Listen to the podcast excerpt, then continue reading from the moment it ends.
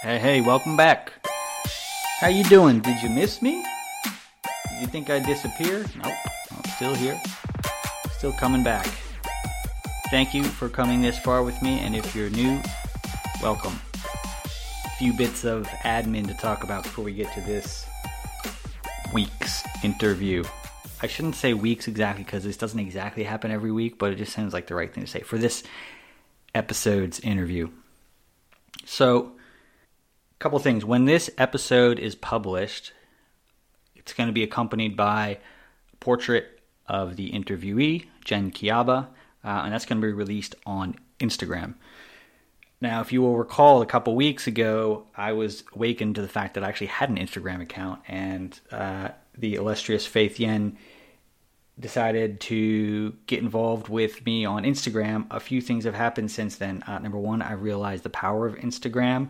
Um, Faith has actually gotten a different job, which means that she can't help me with it. So I'm on my own on that front, but I'm enjoying it and it's working well. And I thank you, Faith, for opening my eyes to that. Um, but there's something else that that's occurred to me. So when I released the last set of episodes, within a week of publication, according to the analytics that I have, they were listened to on over 300 different devices.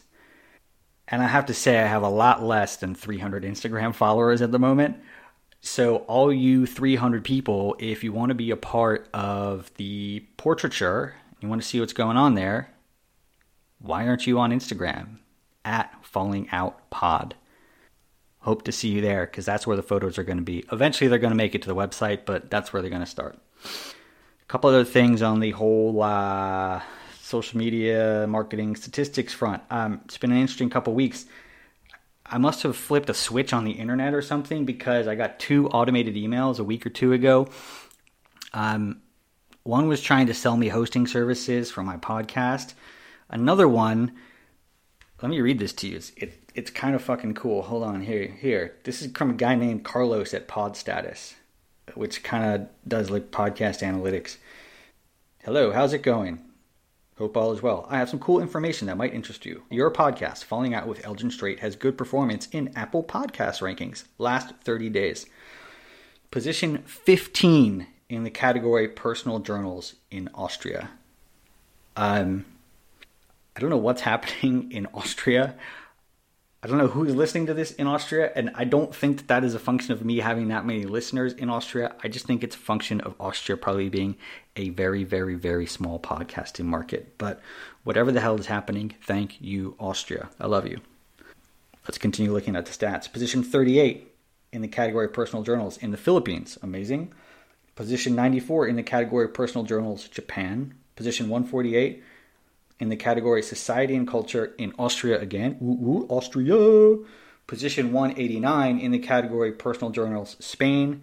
Position 189 in the category Society and Culture, Philippines. So, um, yeah, something's happening out there. I'm uh, delighted that this gentleman, Carlos, sent me all this information. Thank you, Carlos. I, I hope you hear this somehow.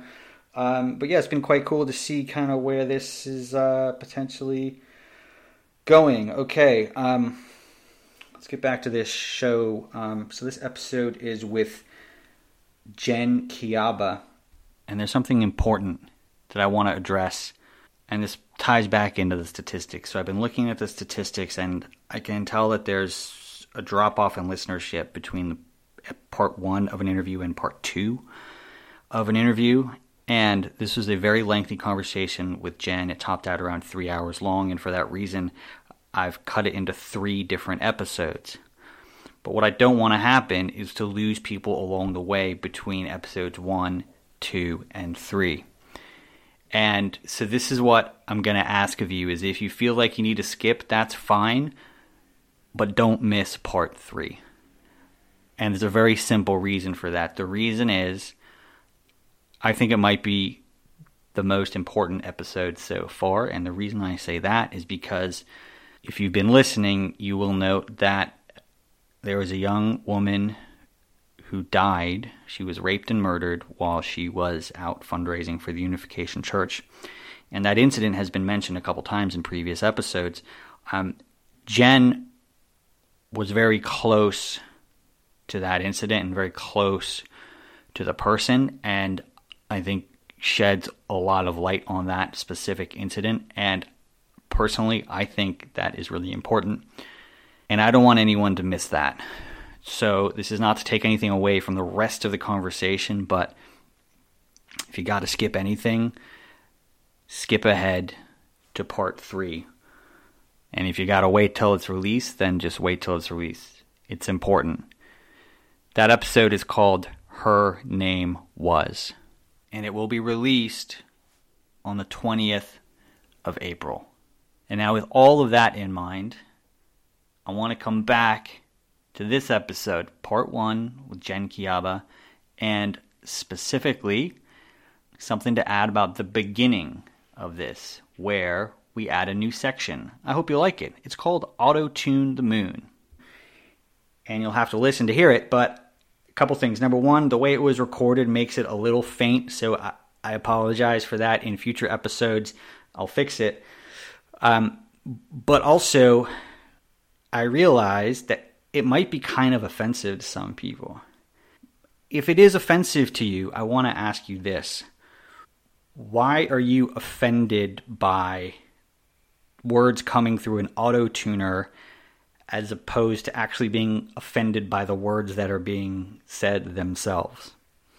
And actually, I want to circle back to this whole Instagram conversation. So, as I've been awakened to what's happening on Instagram, I've kind of seen some discussions that have been happening by various, uh, you know, former second gen, uh, and I, I, happened to tap into one uh, Instagram live uh, where some folks were kind of talking about what was what was going on in the discussions that were being had in various places. And actually, my conversation with Erez Meyer in episodes three and four was directly referenced in the ten minutes that I happened to be watching that, but there's this idea that was mentioned there, which which is you know the whole church, the whole unification church may be corrupt, but that doesn't matter because I still have faith in Reverend Moon. Reverend Moon was pure and good, and everything about him was great, and I will follow him because the man himself was pure, and I will follow him. Any of the faults of the organization or the faults of the organization, and not of Moon. Okay, that's fine if you want to believe that. But if you want to believe that, you also have to believe and fully support all of the horrific stuff that Moon said and that we're going to skewer the shit out of in Auto Tune the Moon. I hope you enjoy it. And also, tell me what you think about it. Hit me up, Falling Out Pod on Instagram and on Twitter. If it's dumb, I'll stop. If you like it, I'll keep going. Also, if anyone wants to submit some for future publication, hit me up. I'd love to hear them. First, let's do a bio with Jen, and then we'll get into the show. Here we go. Jen Kiaba is an artist and educator who grew up in the Unification Church. After escaping a forced arranged marriage, she fought her way out in her early 20s. After leaving the cult, she went on to earn her BA in art history at Bard College. As an artist, she uses photography to explore the failure of faith and the resulting loss of identity that occurs. Her work has been exhibited internationally. She was a third place winner of the Julia Margaret Cameron Award, a top 200 finalist in Critical Mass, and an honorable mention in the 13th Pollux Award. Since 2014, she has worked as an educator and mentor with various nonprofits that seek to empower youth. She also writes and speaks about art, healing, and their intersection. For more information about Jen as well as her artwork, check out jenkiaba.com. It's J E N K I A B A.com. I have to say, if you grew up in a cult, her art is going to resonate with you. It kind of shook me to the core when I saw it. It's pretty fucking awesome. Anyway, here it goes. Part one of the interview with Jen.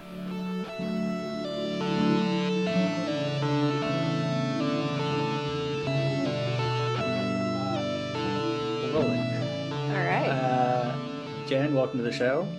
Thank you for um, having me. I think, as discussed in the prep call, I wanted to uh, try something different to, to uh-huh. start the show off. Um, so this is the the beginning of a new segment that we're going to try out. It's called it's called Auto Tune the Moon, and the way the way it works is uh, my guests send me some of their favorite verses from Reverend Moon. uh, and we run it through an auto tuner and we see what it sounds like. And the purpose here is to give people a sense of um, this sort of batshit crazy stuff that we had to listen to as kids. Um. So we're going to start there and then we're going to go back to the normal show stuff. But uh, without further ado, um, here goes. Let's see if this works. A man's reproductive organ is shaped like the head of a poisonous snake. It is always looking for a hole to slither into. A woman's reproductive organ is concave, like the wide open mouth of a poisonous snake with fangs. Once this snake bites, poison quickly spreads through the body, bringing eternal death. You young people, if you make a mistake, you might create a result worse than an atom bomb. How dangerous your sexual organ is. Amongst you women, are there any who feel they do not need you? Please raise your hand. So, if there is such a woman, you have to plug up your love-making organ with concrete. It's so dark. oh my okay. god! Oh my god! Jesus Christ! Okay, so people, we're both just cringing uh, on the video. Um, uh. holy shit, that is dark. What? Okay, so so I just I want to give listeners a little bit of clarity. I sent you some of these quotes, and that's yeah. like a Mad Libs of several different. Yes, quotes, that was right? three so, different speeches that I, that yeah. I put together. Yeah, yeah. So yeah. I I remember being at at least two of them um, one of them was given at the Harlem Baptist Church when I was 16, and then the other one was given at Belvedere when I was 16 as well. Mm-hmm. Um, but the plug up your love organ with concrete oh one, I like. I think I remember hearing that at Hoon Dok Hae, and that was something that stayed with me for years. And and the sexual violence of it never really occurred to me until very recently. I didn't have like the language for it, mm. um, but the fact that he said that, and he said it more than once too. It's in two different quotes that I sent to you. Okay. You must have loved receiving it, those. Oh yeah, it was it was great. It was, be- buffet beautiful. of yeah. wonderful. Yeah. um. Yeah. I mean, it just it really struck me as like how hypersexualized the church was when we were growing up, and yet it was such a suppressed environment and i've talked to people who've grown up in similar high demand groups. And you know it's interesting because a lot of them have said similar things that within purity culture even though we were sexually repressed it was a hyper sexualized environment. Mm-hmm. and these quotes i mean they're they're so dark like how are you supposed to have a healthy relationship with your body with a partner's body how do you have intimacy if you're like okay you're a poisonous snake and i'm a poisonous snake yeah. with fangs let's do this yeah there's there's only poison involved yeah in that, yeah in absolutely absolutely um I mean, it's tragic. Like you and I were laughing. I was on the verge of laugh crying, but it was because mm-hmm. of the tragedy of it.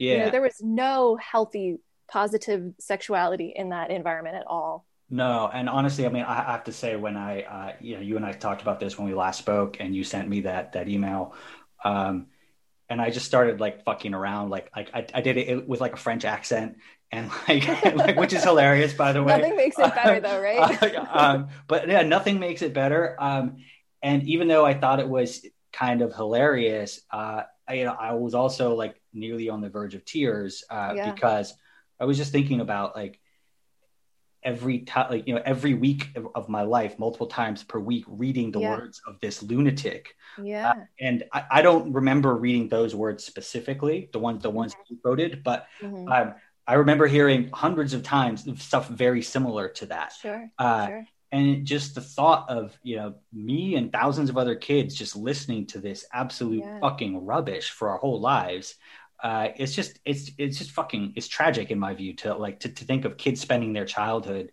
yeah. doing that. And just before this just before this interview i put my son to bed and i fucking read him a minecraft book. And i was like yes like you know what? We're just going to read as much minecraft as you want because yeah. That, you know that's so much better than this god awful you know l- literally uh, i mean the, the last one is, is uh you know it's it's basically talking about female genital mutilation is yeah it really is yeah i mean it's such violence and there was Yeah. one that i sent you too that was about you know male genital mutilation too Yeah, so it's true. women Yeah. didn't get off any or men didn't get off any better than than women did in that regard um but you know to your point one of the quotes that i sent you where he says american women are descended from a line of prostitutes that Mhm. speech he gave when i was 12 and that's something that my father read at morning service because we did morning service every day and then we did pledge service every Sunday. That was something that he read to his children aged 12 and under. yeah You know, and and I mean obviously blessed children were supposed to be removed from the lineage of Satan, but for me as as a child of two American parents, I was like, "Oh, I'm descended from prostitutes." Okay. You know, it was um it was a very dark thing to hear on the onset of womanhood you Mhm. know and i i wonder what that did to other people's psyches as well and and you know so many of these other choice quotes Yeah, I, I mean, I, I just want to make it clear. Moon talked a lot, uh, and like all of his words are available online. Um, so, uh, like, I'm, I'm pretty sure someone transcribed every speech that he wrote, and this is a guy who would do you know 12 hour speeches reg- regularly. Um, it's, all out there on the internet, and and what we have just read is like a percent of a percent of a percent of a percent of all of his words that are that are out there. Uh, Mhm. It's just it's it's very it, it's just scratching the surface of the the craziness that yeah we grew up with. Um. Yeah. Fuck. Uh, I, yeah. Like like I was. Yeah. I I, I just.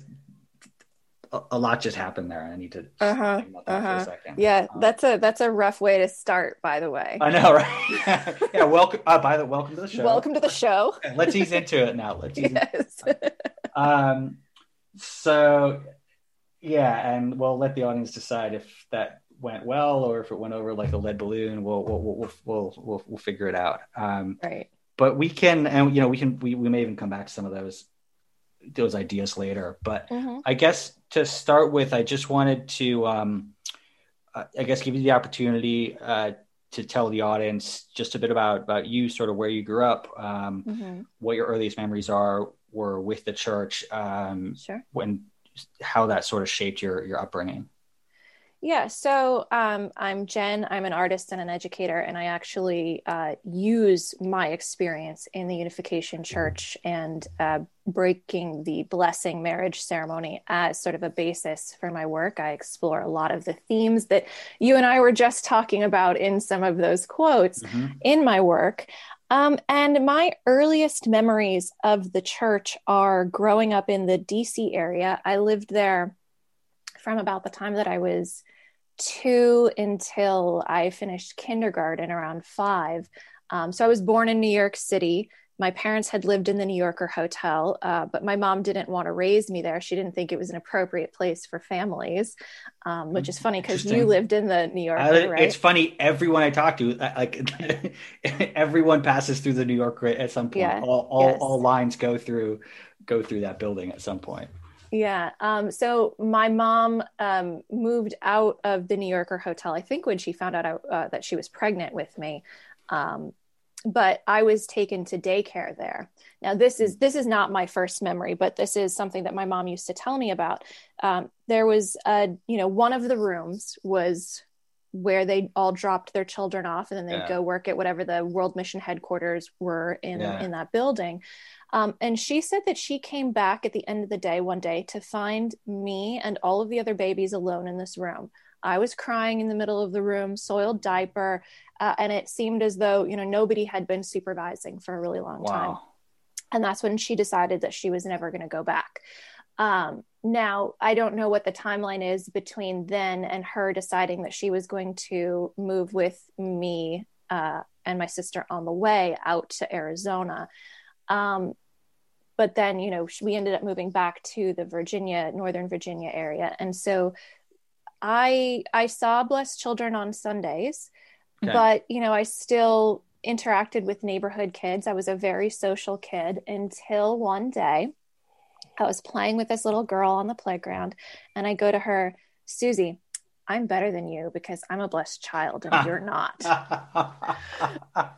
and uh, that that begins the era of my mom being like, "You can't tell anybody that." And so she began to explain to me that I had a secret identity.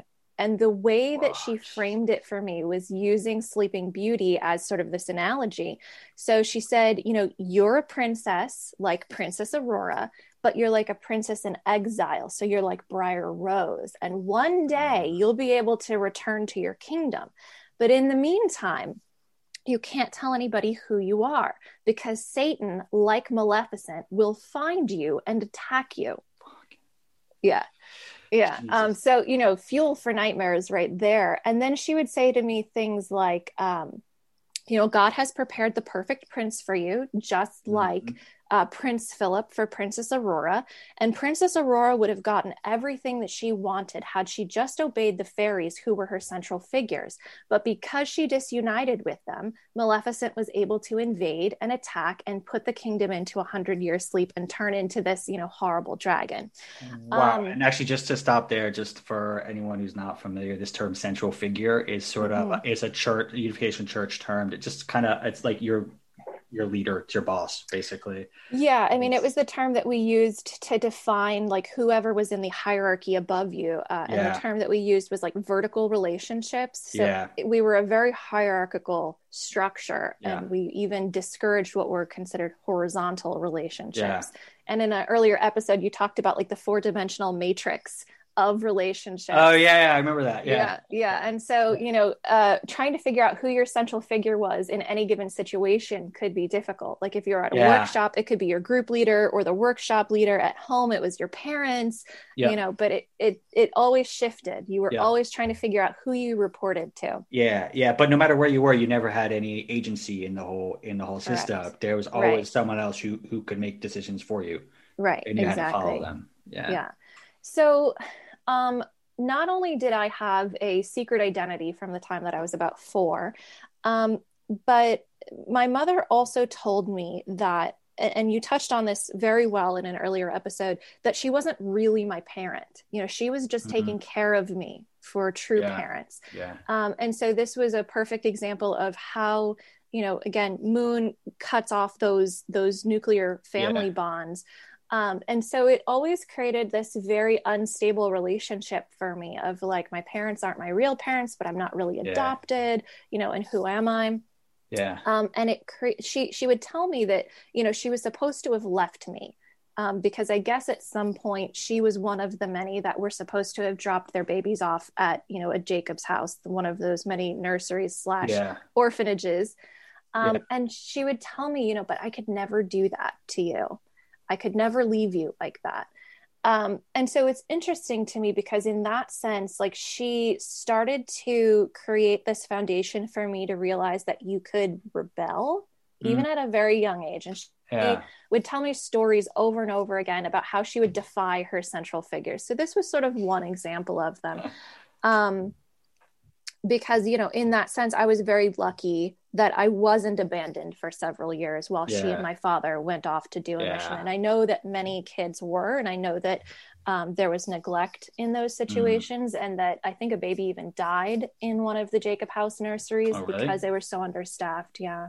Oh, I think yeah. I heard that from someone else. Do you know any more details about uh, that? I believe that if you look it up on How Well Do You Know Your Moon, they have okay. like a newspaper clipping of it. Really? Okay yeah but you know this goes back to a conversation that you had had with Erez where uh, you know if a baby died because there wasn't enough staff to provide accurate care you would think they would have shut that down or the government yeah. would have come in and shut it down but yeah. i don't think that they did now if if they did in in any capacity i would love for a listener to correct us yeah but um, you know, it was, it created this kind of unstable sense in my world that my mother wasn't supposed to be taking care of me and she felt guilty about it and she had broken the rules to be yeah. with me.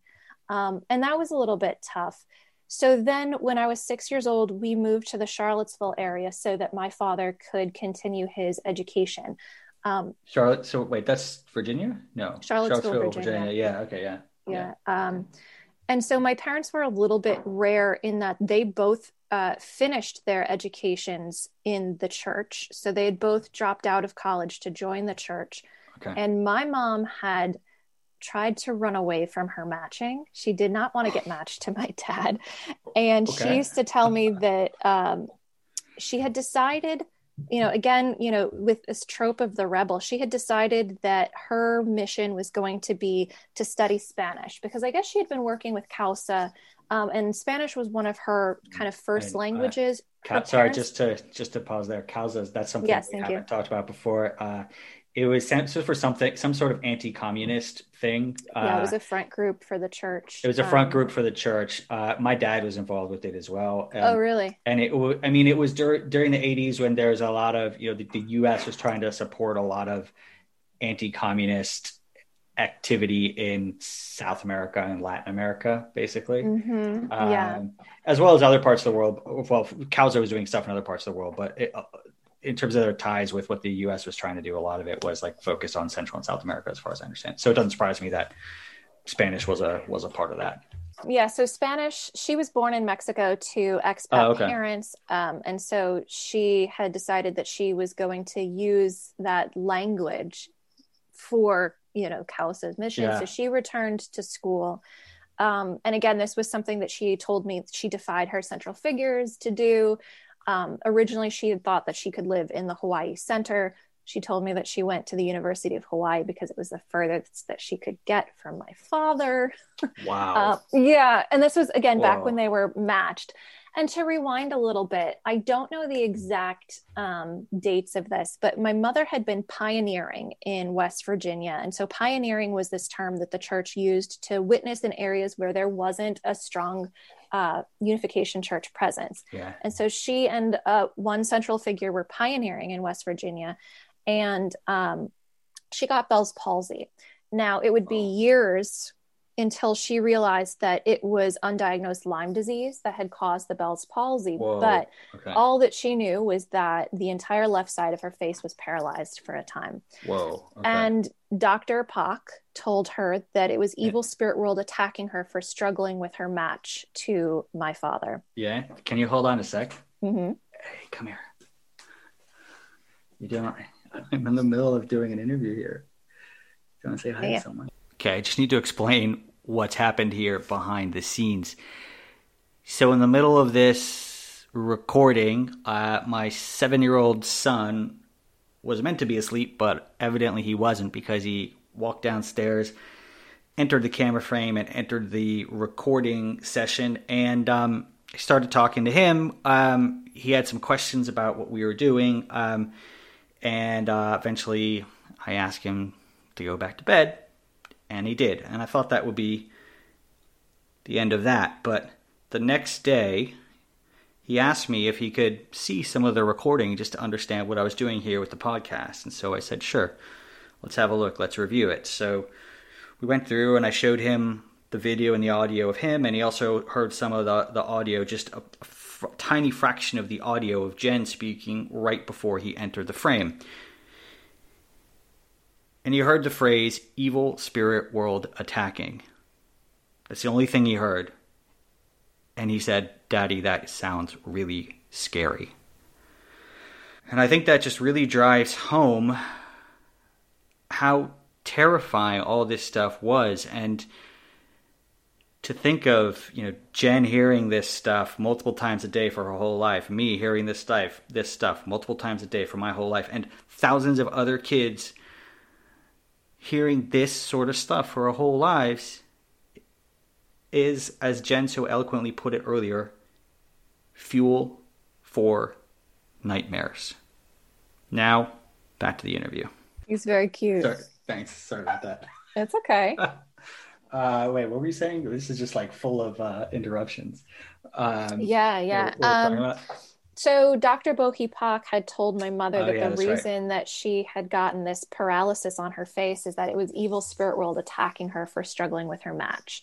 Okay. Um, and, And- so, go ahead. I just wanted to say a couple things there. So Bo Hi Yeah. Pak was a church leader. He was like really high up there. yeah, my father was his assistant, which is how there was this connection to him. Okay, and he was like almost like Moon's right hand man or something. He was that. Moon's right-hand man, yeah. Okay, so he was like way high up there. Yeah. Just this thing you mentioned about them like blaming physical ailments on Yes. spiritual stuff. That was Yeah. rife. The whole church was full of that. yeah yeah Uh, like I, I saw it all the time, basically. Yeah. Yeah. And so these are kind of things that, um, even though they happened before I was born, they kind of underscored my earliest memories as a kid, you know, and, and this obviously was sort of the foundation for the family life. Um, but my mother, she, you know, so she is dealing with this paralysis, dealing with this struggle. And I think this is what propelled her to defy her central figures, leave her mission, and go to the University of Hawaii. Mm. Um, and she had originally thought that she could stay in the center, uh, but they wanted her to fundraise all the time in order to provide. And so somehow she, you know, basically in a year and a half finished her degree and like lived out of vending machines and got an apartment off campus. Um, and it's really interesting to me because I feel like there are all of these moments in her history where she could have left the church, and this kind of uh, plays out throughout my life growing up. Um, but so when I was maybe nine months old, uh, she had moved back to New York City to, I guess, continue council work.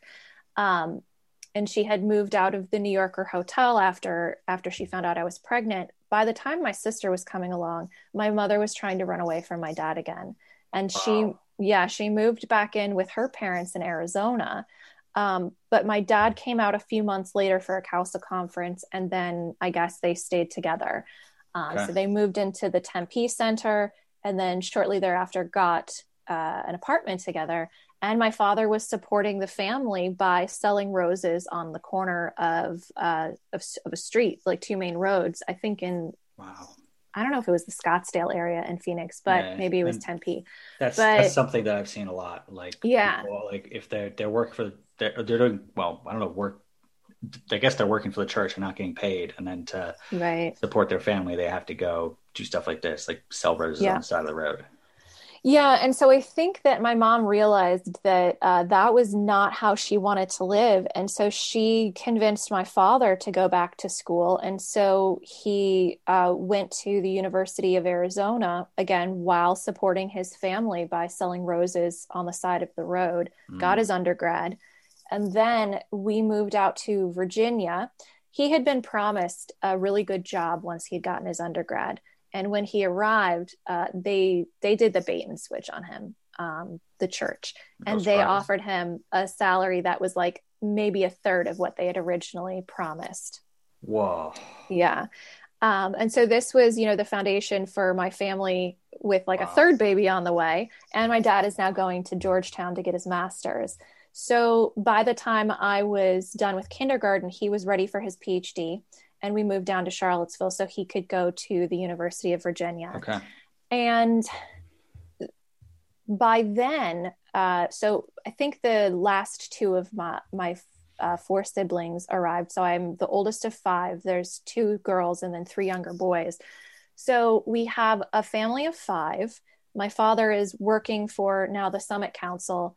Um, during the week and then going to school on the weekends Okay. And Summit Council is it's another that- front group uh, Okay. related to international relations, um, but I couldn't tell you off the top of my head exactly Okay. what they do. I think they Okay. focus more on like politics and academia and maybe that intersection because my Okay. father's degree was in international relations with North Korea. And so his, you know, his entire academic career was really focused on serving that end for the right. church Okay. um, and the church has given like hosted academic conferences for decades you know Yeah. there's even books from like the 70s when they were hosting conferences so this has sort of been part of their modus operandi for Mhm. a long time and Yeah, it's and my- just shifted into different groups Yeah, my dad did did that. Uh, Yeah. He was in this thing called ICUS, which is like Okay. focused on sciences. So Yes, he yeah. would like organize these conferences of Yeah. scientists around the world, Mhm. and then they'd bring in like Moon or maybe Bo Hi Pak or whatever, and they'd give a speech. And I Yep. think Scientists were like, "What the fuck?"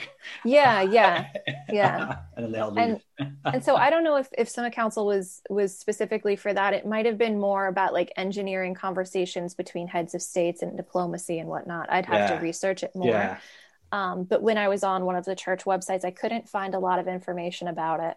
okay, Um, and as a kid, I really had no understanding of what it was. All I Yeah. knew was that my dad was the third most important man in the world.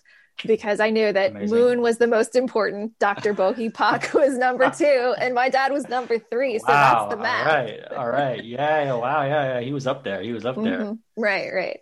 Um, but because there were so many kids, and because my father's schedule was just so packed trying to support kids and, and also work for a mission, we didn't make it up to DC very often. So we basically went to church on the holy days. And I think at that Yeah, time there were like eight holy days on the church calendar I think so. Yeah. It's funny. I kind of, I mean, I remember, so I grew up in the DC area and I went to church every Sunday. Right. Um, but I remember on the holy days, you'd get all these these families from, from like these satellite satellite Yeah. areas would come in. I'd be like, "Who are these people?" I never, Yeah. you know, I'd see them a couple times a year, basically. yeah, yeah. And we'd get Um, crammed into like either that back room, that big red room Oh behind the sanctuary, or in the basement where there was like Yeah. missing tiles and stuff on the floor. Oh, I remember that. I've had some experiences down there. Um, yeah, you could trip. You could twist your ankle in those.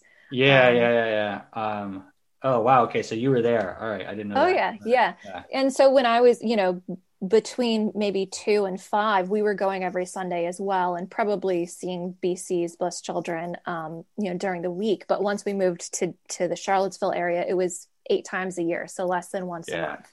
Yeah. And so what that did for us is um, it made us outsiders, and it made me feel like an outsider in the church because I had to go to public school. I had to have this secret identity as a blessed child. Nobody Yeah. was supposed to know. But then when I would go to church, nobody knew who I was. And these kids in mm-hmm. these more insular communities are very tight knit yeah. and so it was very hard for me to relate to them and i i often felt like i was excluded to the point where i stopped going to sunday school i would sit in the sermons and like doodle in my mom's notebook because i was too scared to play with other kids Oh really? Oh man. yeah That sucks. yeah it did suck. It really did. Because I mean, I one thing I, I I did enjoy like just playing with other kids on Sundays. Oh, yeah. it was. I did too. fun. It was fun. Yeah. my um before we moved i had a best friend at the church and um around the time we moved to charlottesville she moved out to the west coast for her father's mission and we became pen pals and she was the person that my mother would refer to as like she's your real friend so when i Mhm. got lonely at school because she didn't want me playing with other kids Yeah. she'd be like just remember so and so is your real friend it was Yeah. almost like telling a kid like well you have an imaginary friend so it's fine Yeah. so, unfortunately, my childhood was really defined by loneliness and then also that that sense of having that double life, you know, Mhm. um, and and being isolated within a secret identity. So, um, I think my mom noticed that I was having a lot of trouble relating to people. I I started having panic attacks going to school when I was in first grade. Oh, that's Yeah. really that's really young. I usually Yeah. associate that with like adolescence or like after No, adolescence. no, my first panic attack was probably the first time I was hospitalized for a panic attack was when I was eight. Um, but I would like cry every day. I didn't want to go to school. So when I was eight years old, my mom sent me to Camp Sunrise for a week. And so Mm-hmm. I was put on a bus with people I didn't know and shipped eight hours north to New York to the Catskill Mountains Mhm. to Camp Sunrise. And I don't think that I experienced Camp Sunrise at its most hardcore, Yeah. but I remember being woken up really early. And the first thing that we would do before lecture, which was before breakfast, was like unity jumping jacks. Mm. and so this just any- came up. I just talked to someone about this. Uh, yeah. Okay, so should I explain unity jumping Uh, jacks? no, actually, I think by the time this gets out, that explanation will already be there. Um, okay. but it's a form of group. Uh, what one of the things that came out in that other view, other interview is like it's kind of it, this whole paradigm of like punishing the group for the failures of one individual Right. is something that is like considered to be torture in some in Mhm. some in, in some circles, uh, which is not something that I was aware of before having that conversation. Uh, yeah and so i'm eight years old in Wow, this were young. environment i was very I w- I think i was younger than i was supposed to be yeah. um, i think that the cutoff age was maybe 10 or something but still Okay. that's young that's, still very young. Yeah. but my mother you know she got me into kindergarten when i was four she always was like oh you're so mature so she found ways to weasel me into things that i was technically too young for but that being said we still have children being subjected to like group punishment Um, and I remember like the first day that I was there, somebody was like, Yeah, well, you have to make sure that your cabin is clean. Otherwise, they're going to hit you with a stick. And, Oh. um, and I heard stories later that, uh, you know, a young brothers group was made to kneel on the blacktop in the rain with their arms up in the air because their cabin was the messiest. Um, oh my god. yeah, there's pictures too. That's horrible. Yeah, there That's are pictures horrible. of this uh, in a, a Wow. thread in the Facebook group we're both in. Okay. Oh wow. Um, okay. I yeah, I could them. I could send it to you later if you like. But Okay. um, so I I also remember. I just I just want to say that you said you're eight you were eight years old. Yeah. I don't know what's gonna happen when when this is all done, but my my son who just who just came down and said said hi to us, Mhm. he's seven. So Oh, he, he's like seven, and you saw how young he was there. Yeah. I would have would have heard it if you if you can hear it. Like he is young, Mhm. uh, and he's seven, uh, seven and a quarter or something like that. I don't know. Like so, you know, he's like he's not that much younger than you were at that Right. at, at that point in your life. Yeah, yeah. I mean, my friend has a daughter who's also seven, maybe eight, and I saw her pre lockdown in March of last year. Yeah, um and it it like when i think about how little she is and she's incredibly intelligent old soul kind of child still when i think about how young she is first of all sending her away for a week to Yeah. trust you know strangers to take care of her that's crazy yeah, um, but then the stuff that happened was pretty intense too. So the, the lecture schedule was almost back to back. Like we'd have five minute breaks sometimes between lectures. And then you, you had meals and short activity periods. But for the most part, these workshops were indoctrination centers. yeah. And um, I think one of the first nights we played Yut. Do you remember, remember, that game? I remember you, but can can you explain it? I cannot. It's a Korean game with sticks that you like scream and you throw the sticks. And I only played it maybe that one time when I was eight, Okay, but they kept us up really, really late playing this game. okay. And I was so tired. I remember um, crawl, like curling up on a table somewhere to fall asleep because it was like 11 o'clock at night. My Yeah. bedtime was like 8 30 yeah, at yeah, yeah, most yeah. and these these older sisters these unnies like got mad at me Sorry, I just want to say, un, un, can you explain Unni? yeah unni is uh is korean for older sister when Yeah. you're a girl referring to an Yeah. older sister yeah, um so yeah they got mad at me and they tried to like get me up to go back to the game and play because part of the way it's like this board game played on a sheet um, and we ha- it was this big tournament that we were playing yeah, and the way that the moons and leaders talked about it was like everybody in your group had to scream the the number that you were supposed to throw on the sticks which were kind Yeah. of like dice to get you the number of steps to whatever yeah. uh, if you all were in harmony enough spirit world would give you the number that you needed or something Yeah. and so by my laying down i was disuniting with the group and i was disuniting with my Yeah. team um and later we had to do chores so like the next day so but again we're keeping kids up until midnight one in the morning Yeah. waking them up at 5.30 or 6 and Yeah, doing these exercises and these lectures At that age, man, that's horrible. what age is appropriate to do that to somebody? yeah, Let's just no. be clear.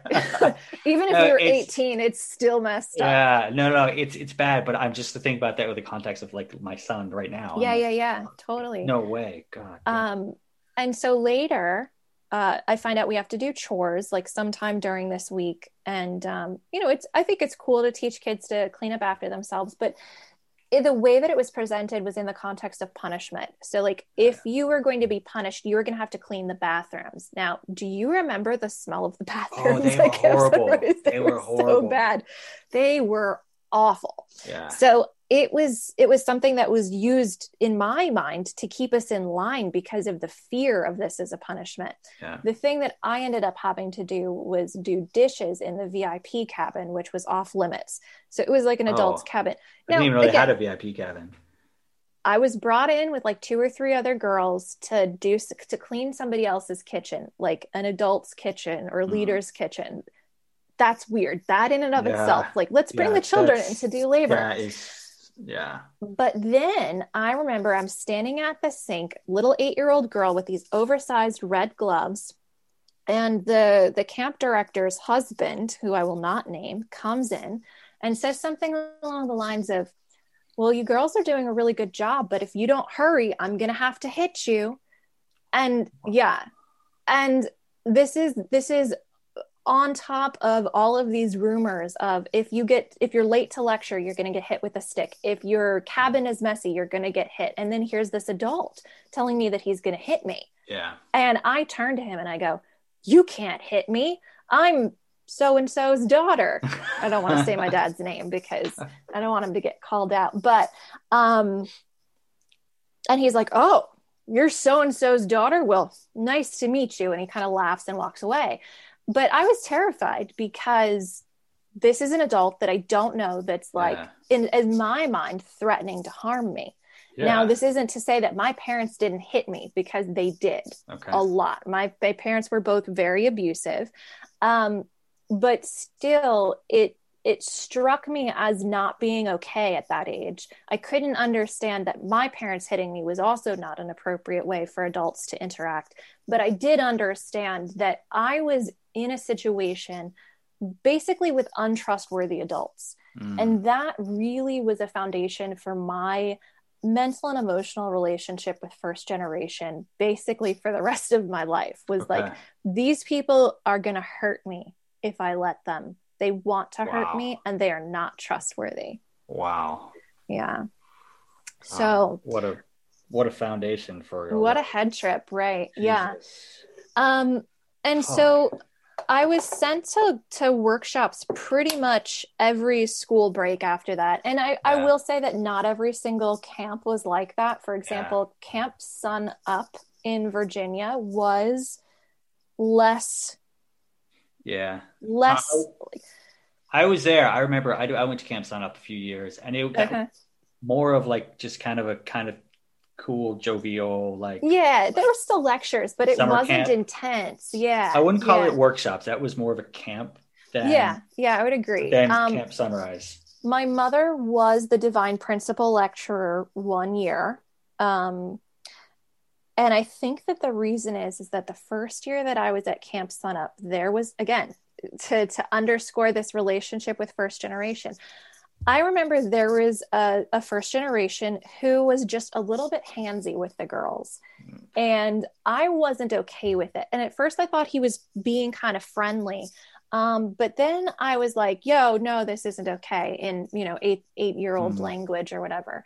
Um, but one day I remember my group was walking down the hill from the lecture hall past the lake to the capture the flag field, if you I remember, remember that, that. landscape. Yeah. yeah, I remember that. Yeah. And there is a point close to the lake where you can't really be seen very well from up the hill and from the capture the flag field Mhm. and he catches up with me and, and a bunch of little girls who happen to be unsupervised at the time and he he grabs this little girl and he starts like tickling her and and and playing with her and i could tell that she wasn't okay with what was happening. She was like screaming and being like no don't. And it's one thing when you're tickling kids and they're playful and they're like no stop.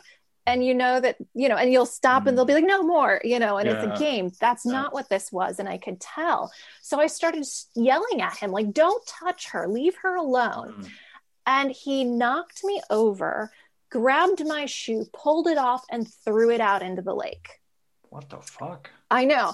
And I just started bawling and screaming at him because my family had so little money that I knew that the loss of my shoe Mm. was a really big problem and that I would get in trouble when I got home. It Yeah. wasn't that this guy was going to get in trouble for throwing my shoe, Yeah. but I made such a ruckus that uh, then other people came over and this guy had to go out into the middle of the lake and rescue my shoe before it like filled with water and sunk.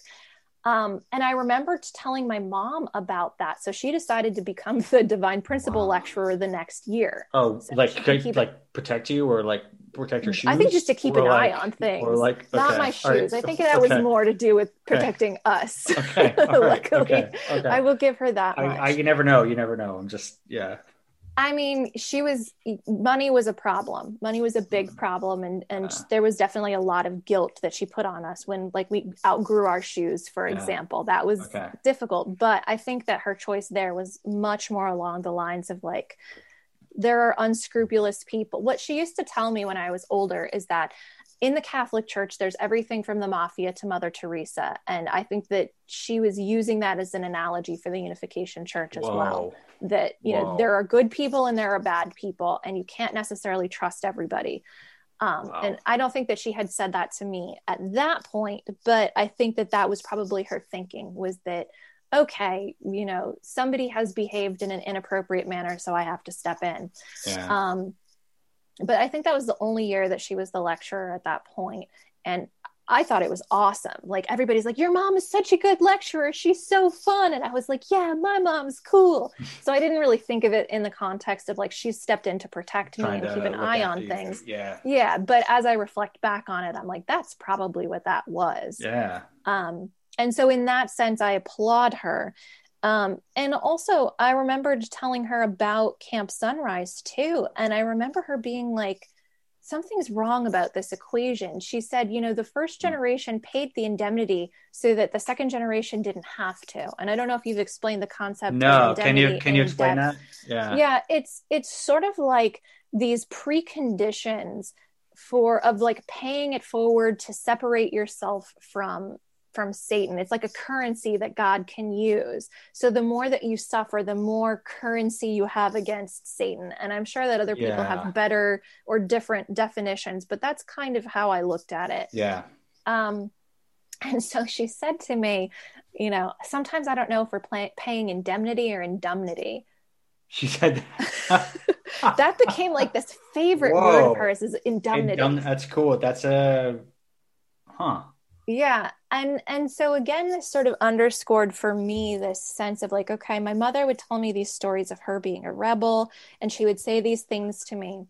And I feel like that built for me this eventually the foundation to leave. Like my mother was the the strongest opponent of my leaving, but she was also the thing that allowed me to Mm. have the mental wherewithal to leave.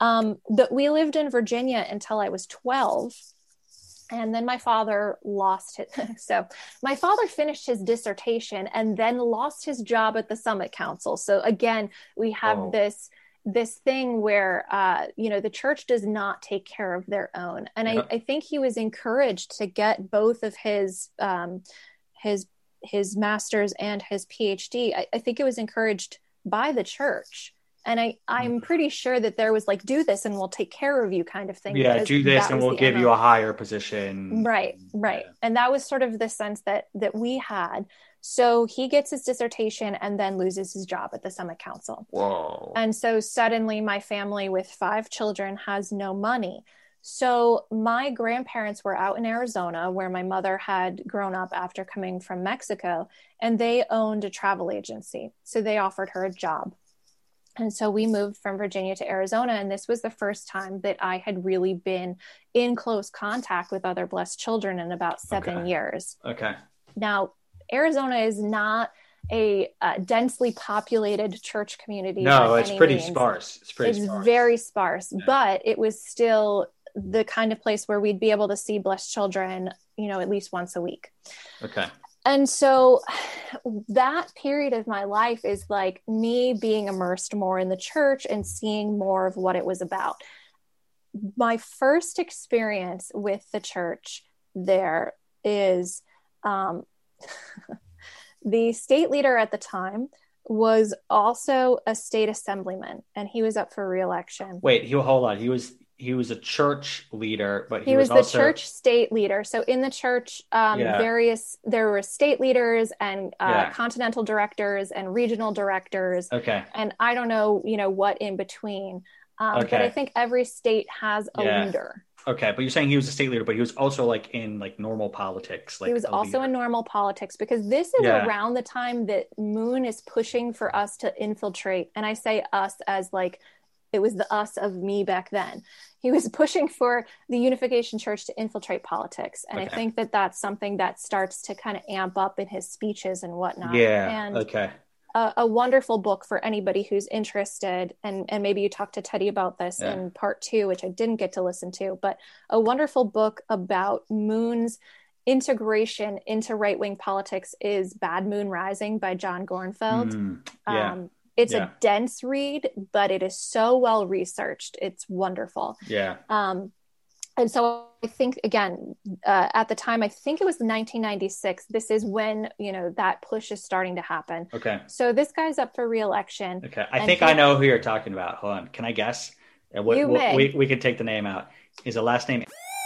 Yes. Okay, I know. Yeah. I know him. I know his daughter. I know the the. Uh, I know the guy that her his daughter married. Yeah. I know yes. that whole family. Me okay. too. okay. All right. um, and so the and i'm really excited as we move here because nervous and excited because um, for the past seven years my my friend from when i was five has been my pen pal and that's my ideal friend that i'm allowed to have right and even though i'm pushing to have outside friends my mother is very strict about it very upset when i i ask to play with other kids and she's always yeah. like you know they have such low standards um, you, why can't you find high standard friends this is yeah. sort of church language yeah. um, and it was always said as a reflection on me yeah. you know um, and so anyway we we moved to arizona i'm nervous because i've felt like an outsider when i've gone to church uh, in washington d.c so i'm like are these bcs going to be accepting of me are they not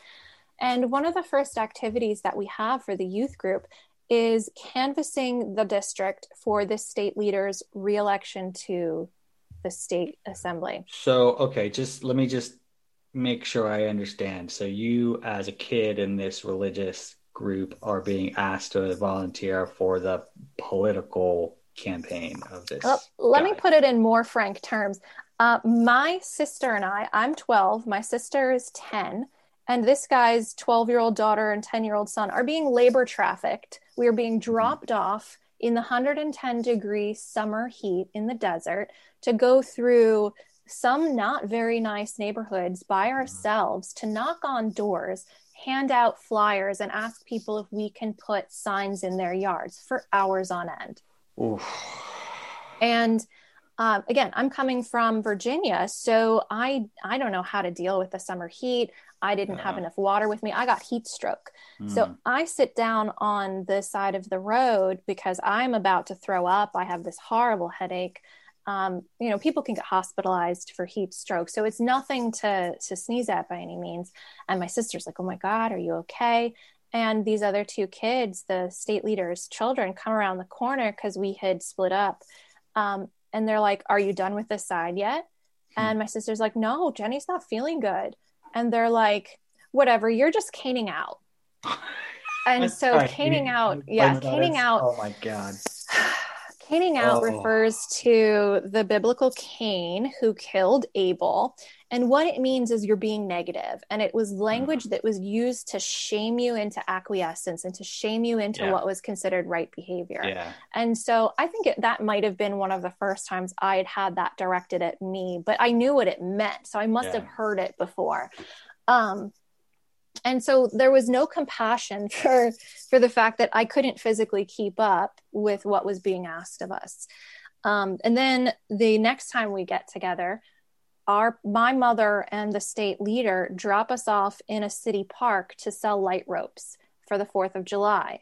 So okay. we again are 12 and 10 yeah. walking around by ourselves pockets full of money yeah. selling to pockets of people who are sitting in the park to watch the fireworks um, and i actually wow. got asked out by an older man who was like will you go out with me and i was like no. And he's like, why not?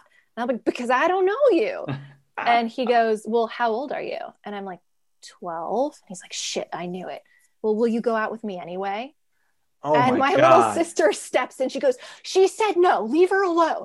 but because she could tell that I was like so Whoa. scared and afraid. Whoa. And the girl who was with us like grabs me and pulls me away but treats me like it's my fault. Yeah, and this sort it. of sets the foundation for me feeling like people are looking at me like I have chapter two problems. Mm. Is this Can- language can- that has uh, yeah. no, no, you need you got to explain a lot here, Jen. yeah, yeah, yeah, that's Uh, fine. yeah. We speak a completely different language. So, Yeah. chapter two refers to the second chapter of the theological text, The Divine Principle, and that goes over the fall of man. So, to have chapter two problems is basically saying you have sexual problems Mm.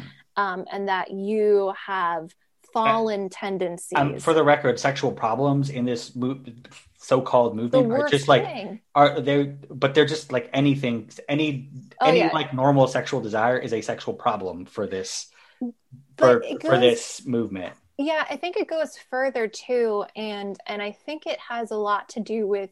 I mean, correct me if, if your perspective is different, yeah but I think that when a girl attracts the attention of a boy or another girl, um, the onus is put on her for Yeah. making herself attractive. And in purity culture and like the evangelical movement, they call a woman a stumbling block when that happens. yeah It's Oh, less to do Okay. with yeah, messed up. yeah Um, so it's less to do with like the man's desire versus the woman having done something to Yeah. cause that desire. yeah And so at 12 years old, I knew that I had done something to attract this older man, this stranger. I didn't know what it was, but I knew that it meant there was something wrong with me, especially based on the way this other blessed child treated me. Um, and then the next activity that I remember is us being taken to the state leader's house so that we could scrub the grout of his kitchen with a toothbrush. What? These were these were the, the these were the fun Jesus. youth group activities that we were doing. Now, meanwhile, my mother has us like going to the pool and she would take us to water parks and stuff. But the state leader thought that for our spiritual development, these were the things that were supposed to happen. yeah And so I remember being like, why are we doing this? Why aren't we at the pool? Because I didn't understand, like, why is this better? Why is scrubbing the floor better? And, um, and so not only did the state leader like chew me out over it and tell me, you know, well, True Father is sacrificing for you and he's doing this 50 state speaking tour. Maybe it was True Mother. And, you know, here's how hard they're working for the Providence. You know, would you rather be doing that kind of a thing? Um, but again, using shame as a control Mm. tool, I was like, okay, I guess I'm just going to shut down here. I must be a bad person because I want to play in the pool. I don't want to be Yeah.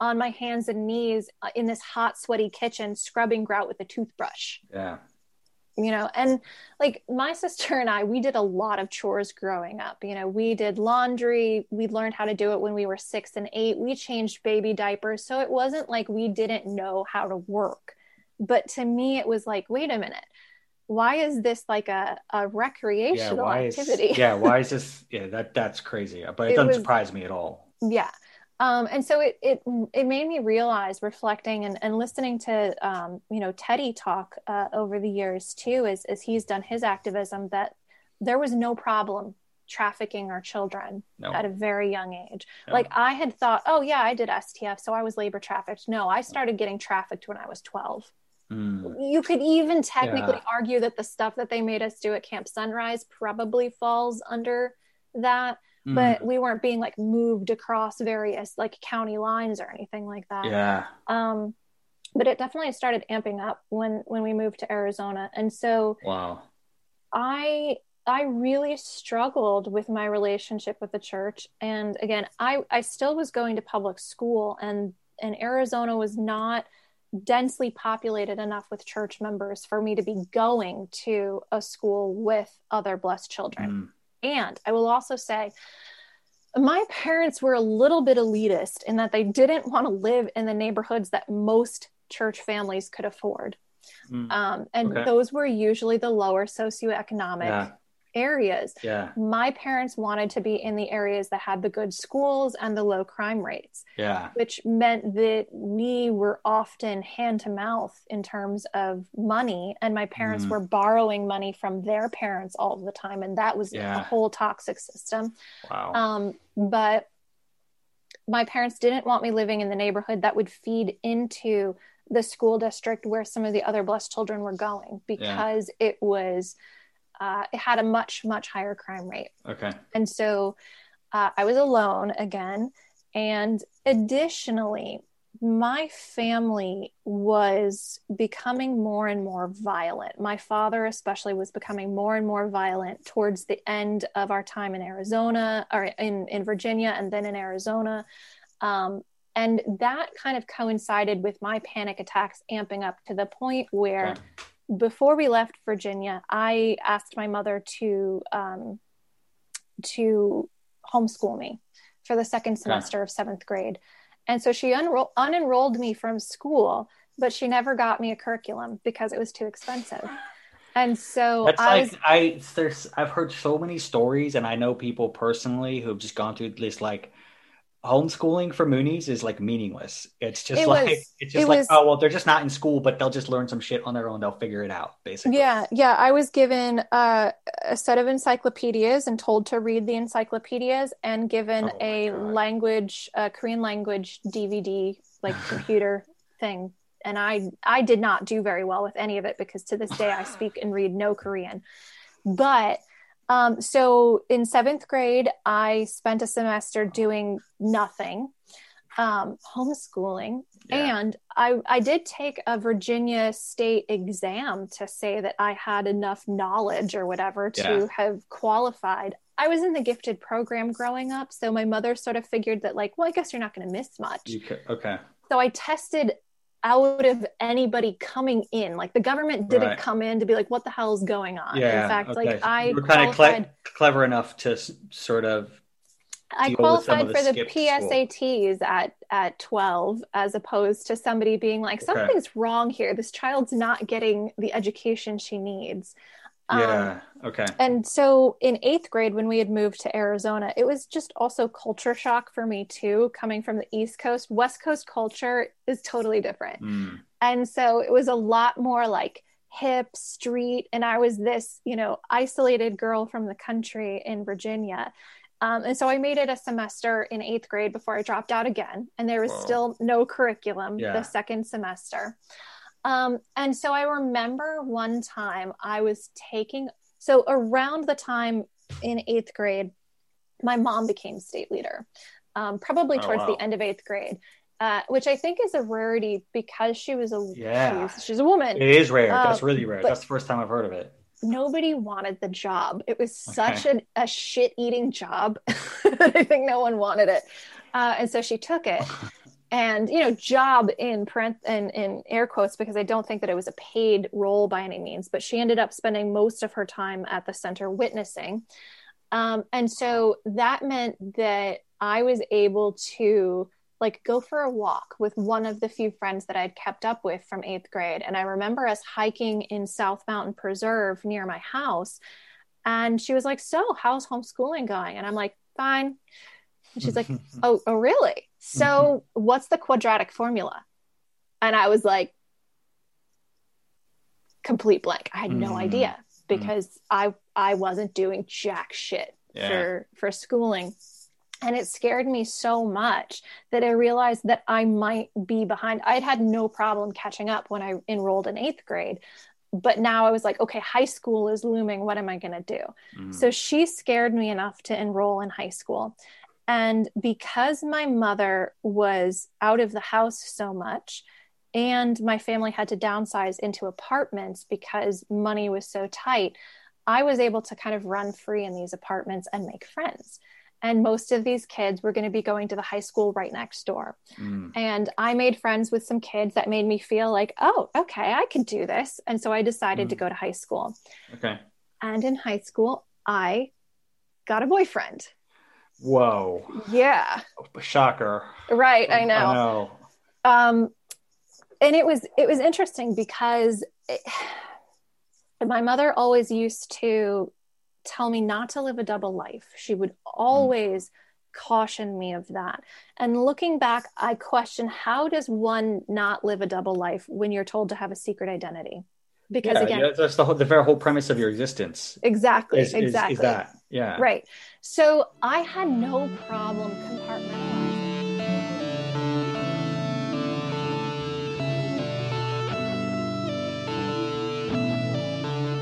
Folks that's it for part one with jen kiaba. How many times did she move houses and how many times did she move schools? We're only at age 13 or 14 now, and I've completely lost track. Can you imagine the amount of chaos that would cause in your life? And I want to go back to one of the points she made about her mother made the admission that, you know, the Catholic Church has people from the mafia to Mother Teresa. And the Unification Church probably similarly has you know people of all of all stripes in terms of their, their core moral character. Um, and personally, I don't know about anyone else, but personally, I think that was kind of missing in the perspective of my own parents, and I suspect many other parents did not have that same perspective. There was this belief that somehow anyone who was in the church was inherently good, and therefore they could be trusted. They could be trusted to do the right things and not abuse kids, when in fact, many of them were abusers, as you will hear in further episodes with Jen as well as with many other people, and I'm sure you've heard already. It's a sad fact that we were all exposed to child abusers in different ways, and our parents stood by it because they just thought that they had to be good because they were part of the movement. I hope you'll stick around for part two with Jen. It's got a great fucking name. It's called Scorpion House. Stick around. I hope you like it.